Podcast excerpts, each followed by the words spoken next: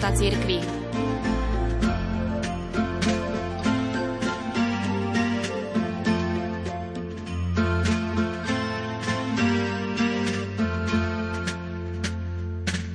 22. januára 2024 si nitrianska diecéza pripomína nedožité sté narodeniny svojho niekdajšieho biskupa kardinála Jána Chryzostoma Korca. Zomrel 24. októbra 2015 vo veku 91 rokov. Kardinál Ján Chryzostom Korec dňa 1. októbra 1950 v Rožňave tajne prijal kňazskú vysviacku z rúk biskupa Róberta Pobožného. Za biskupa ho 24.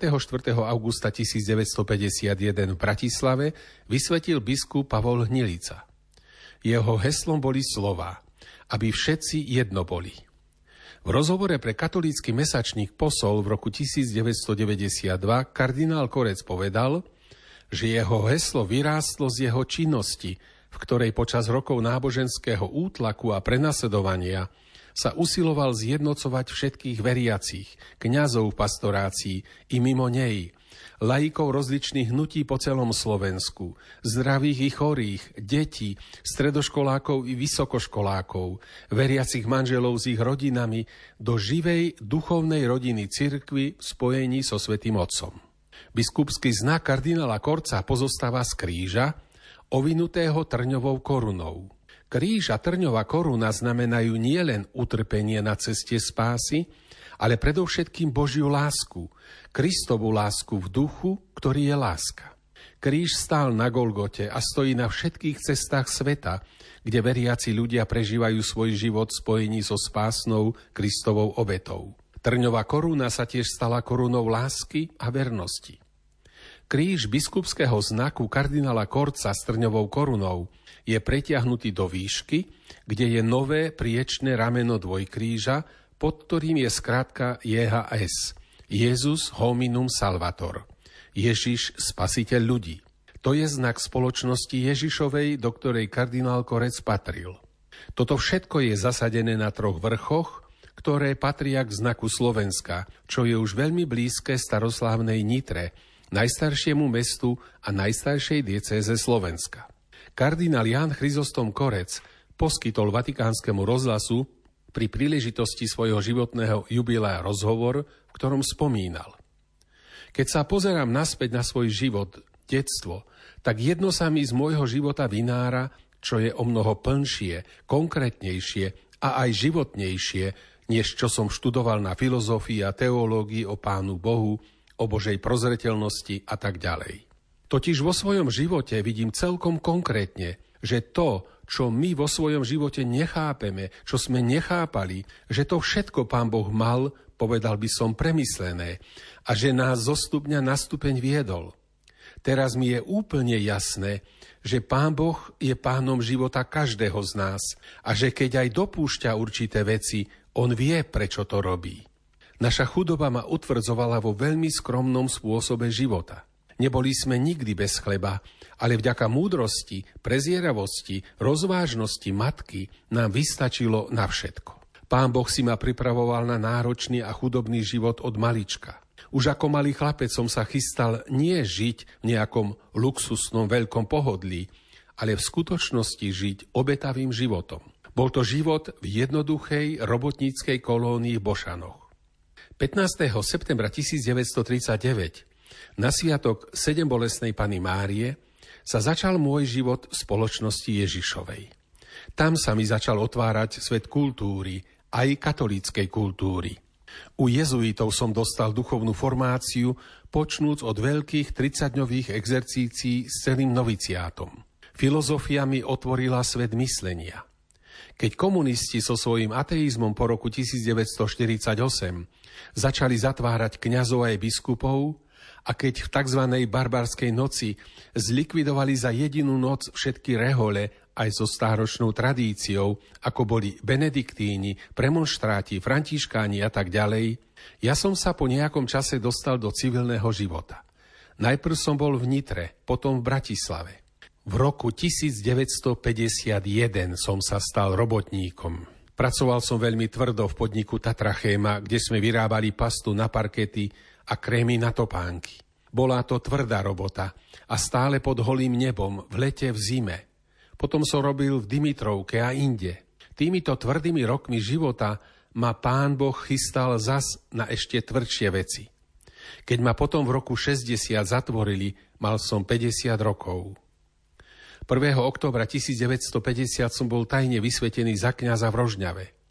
Keďže biskup Hnilica musel zmiznúť, zástupca provinciála ma zavolal, že ja by som sa mal stať jeho nástupcom. 24. augusta 1951 ma Hnilica vysvetil za biskupa, svojho nástupcu. Za 40 rokov som vysvetil jediného biskupa, lebo mi hrozilo väzenie, čo sa aj stalo v roku 1960. Bol som odsúdený na 12 rokov, z toho som si 8 rokov odsedel. V roku 1969 som sa vo Vatikáne stretol so svätým otcom Pavlom VI. Tá audiencia bola pre mňa ohromným povzbudením. Svätý otec ňou uznal našu činnosť tzv. Podzemnej cirkvi. Pavol VI schválil a potvrdil našu činnosť tým, že mi dal všetky základné insignia, ktoré patria biskupovi. Dal mi prsteň, dal mi pektorál, dal mi svoju vlastnú mitru. Povedal mi: toto je naše, čo sme mali v Miláne, a dal mi berlu. Po spoločenských zmenách som v roku 1990 na pozvanie generálneho predstaveného išiel do Ríma. Ján Pavol II, ktorý sa o tom dozvedel, ma pozval na obed. Bolo to 5. februára. Vatikánsky denník L'Osservatore Romano zo 6. februára priniesol informáciu, že svätý otec menoval biskupa Korca za diecézneho biskupa do Nitry. Mal som vtedy už 66 rokov. Môj život nabral na obrátkach. Moja činnosť v Nitre pri obnove života celej diecézy bola priam hektická. Otvorili sme kňazský seminár. Niekoľkých kňazov som poslal na štúdium do cudziny, aby sa pripravili na profesúru. Opravovali sme zdevastované budovy a tak ďalej. Z roka na rok som ale pozoroval príslovečnú slovenskú nesvornosť, neschopnosť spolupracovať. Bolelo ma to a bol som sklamaný z toho, že veriaci na celom Slovensku nedokázali spolupracovať, utvoriť jednu mohutnú organizáciu, povedzme aj politickú. Toľko z rozhovoru s kardinálom Korcom, ktorý poskytol slovenskému vysielaniu Vatikánskeho rozhlasu v roku 2004. Kardinál Ján Chryzostom Korec bral veľmi vážne a často opakoval slova pápeža Jána Pavla II., ktoré vyslovil pri jednej zo svojich návštev našej vlasti. Totiž, že Slovensko má osobitnú úlohu pri budovaní Európy 3. tisícročia.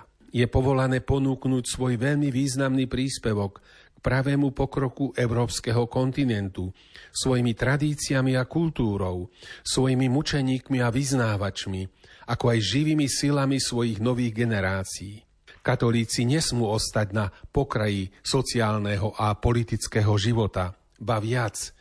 Veľký je ich prínos, ktorý môžu a musia dať, inšpirujúca sociálnou náukou cirkvi. Pritom nemajú nikdy zaujať predpojaté a jednostranné pozície, ktoré sú často sterilné, ak nie priam škodlivé. Nestačí hlásiť sa za katolíkov. Je treba dať dôkaz tej skutkovej viery. Je to viera, ktorá sa najvýraznejšie prejavuje v láske, vo vzájomnom prijímaní sa, vo vzájomnej úcte, v bratskej a solidárnej láske. Slovensko je povolané ponúknuť Európe predovšetkým dar viery v Krista a svojej oddanosti Pane Márii.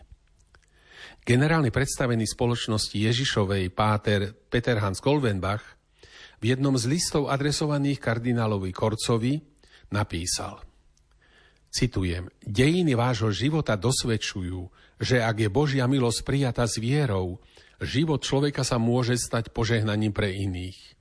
Mladosť, ktorú ste prežili v hlboko kresťanskej rodine, jezuitská výchova a potom tvrdá škola ponižovania a prenasledovania. To sú okolnosti, ktorými si poslúžila Božia prozreteľnosť, aby obdarila svojimi darmi a pripravila si pastiera, ktorý nie je nádeníkom, ale pravdivým svedkom vernosti Bohu.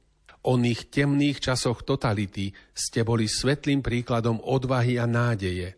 Mene spoločnosti Ježišovej s radosťou ďakujem Bohu za váš život, ktorý sa pre veľkodušnú spoluprácu s milosťou stal takým veľavravným pre nás.